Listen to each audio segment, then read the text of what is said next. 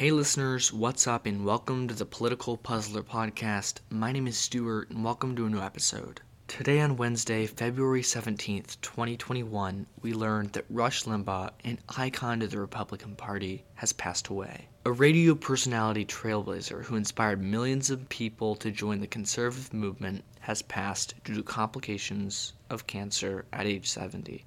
Rush Limbaugh was a right wing radio host that shaped politics for decades. On Wednesday morning, Rush Limbaugh's wife, Catherine, announced his death on his long running radio show saying that her husband passed away due to complications from lung cancer. Rush Limbaugh announced he was undergoing treatment for advanced lung cancer in early of 2020. During the State of the Union address in 2020, President Donald Trump awarded Rush Limbaugh the highest civilian honor during his State of the Union address. Rush was awarded the Presidential Medal of Freedom. Rush Limbaugh was a pioneer for radio and inspired millions of people to join the conservative movement. He helped shape the Republican Party. Rush shaped the way radio worked and grew at one time tens of millions of listeners listening to famous Rush Limbaugh's show. Rush was one of the farther right Republicans in the party, on the fringes, and was at times controversial to Democrats. When Twitter learned of Rush dying, Democrats erupted, bashing Limbaugh after they found out he had passed away. You had two sides of Twitter.